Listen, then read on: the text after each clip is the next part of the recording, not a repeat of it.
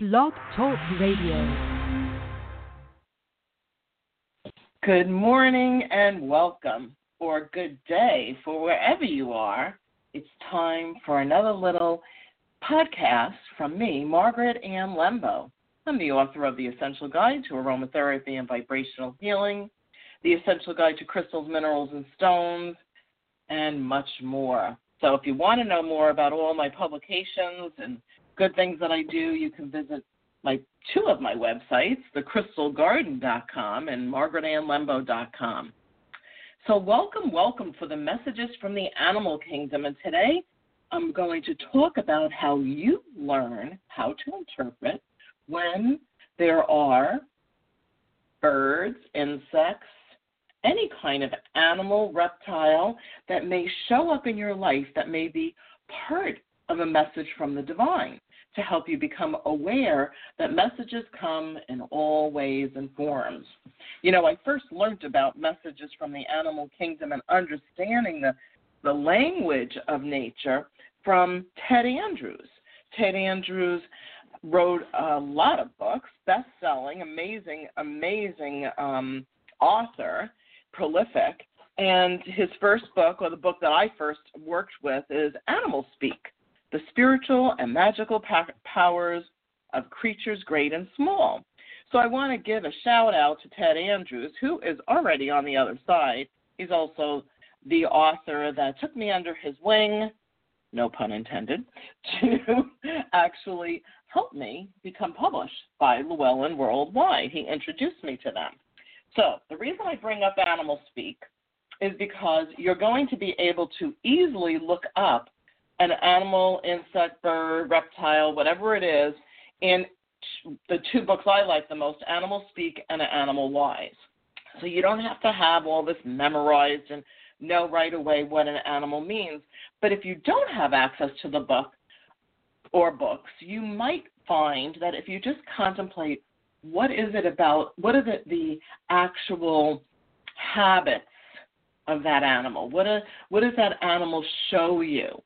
So, for example, a snail. If you're if you're looking at the website right now on Blog Talk Radio, you'll see I have a little meme up that shows you that um, uh, I, I can't remember it exactly because I'm looking at a different page, but it's about like how a snail helps you to go within to know the answers, to to step inside yourself, to take time for inner reflection to get answers. So if for some reason you keep coming upon snails over and over and over again, then then I would recommend that it's time to go inward. Seashells or ammonites, because I'm a gemstone woman, um, I would say an ammonite, which is a fossilized uh, snail, essentially like a nautilus, in the gemstone world would also be a sign or a symbol that it's time to go inside to know answers instead of looking outside and asking other people's opinions. Instead, it's about going inside your own consciousness to know. Now, in my book, The Essential Guide to Aromatherapy and Vibrational Healing, if you go back in the back of the book to Appendix D, you'll find that I have animal totems. And I do have it on my agenda to create another card deck. I have quite a few now, four to be exact. And so that it will be easy to connect with on a vibrational level which essential oils might be beneficial for certain things and which gemstones.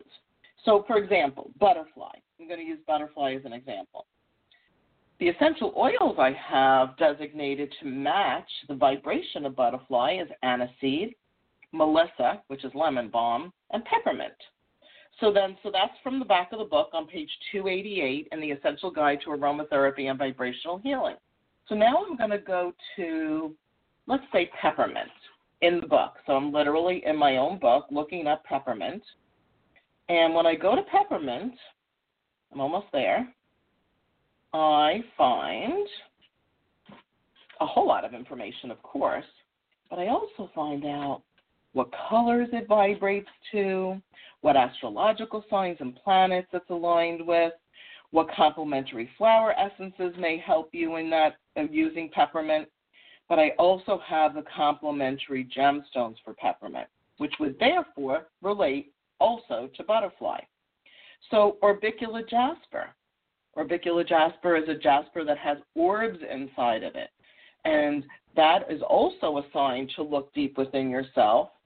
And um, an celestial crystal, you know, that has an angelic vibe to it, celestial crystals.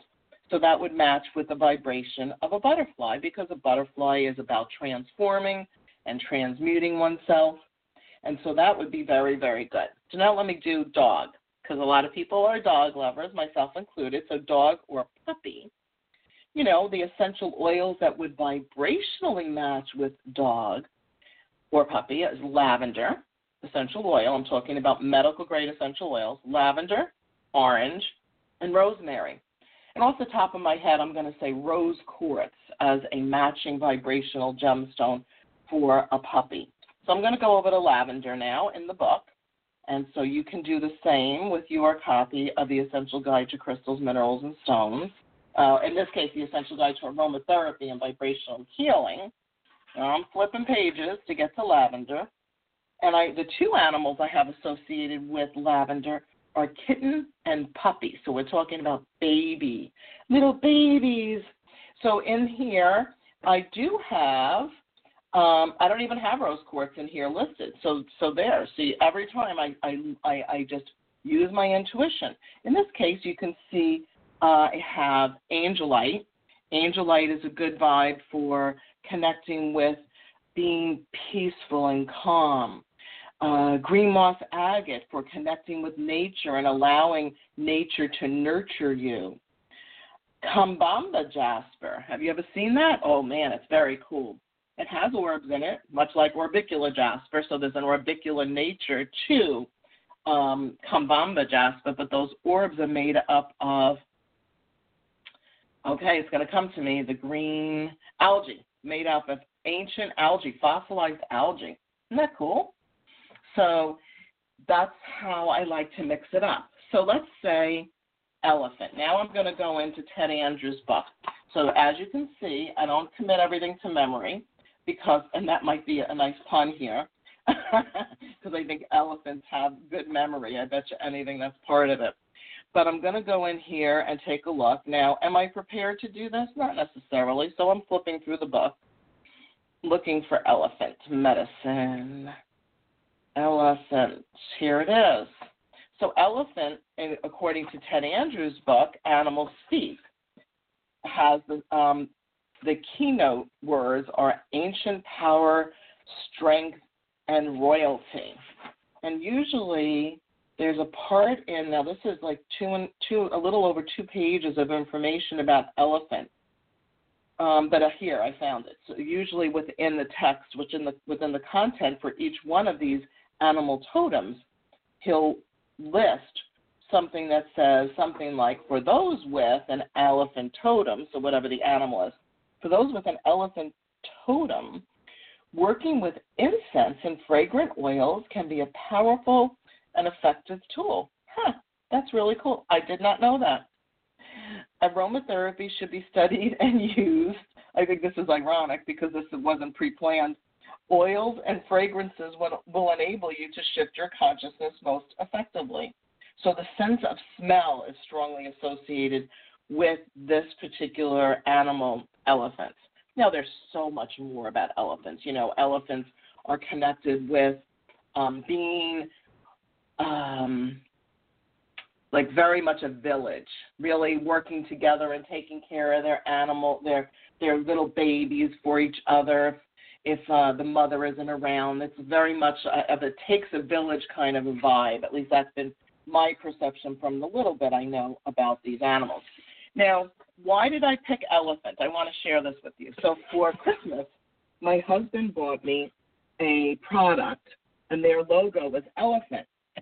And I happened to be using that box right here to lift up my cell phone so while I'm talking to you, I can have my phone a little bit closer. And I thought, okay, well, there's a sign, there's a symbol. I'll use this elephant as, as a, an animal pet.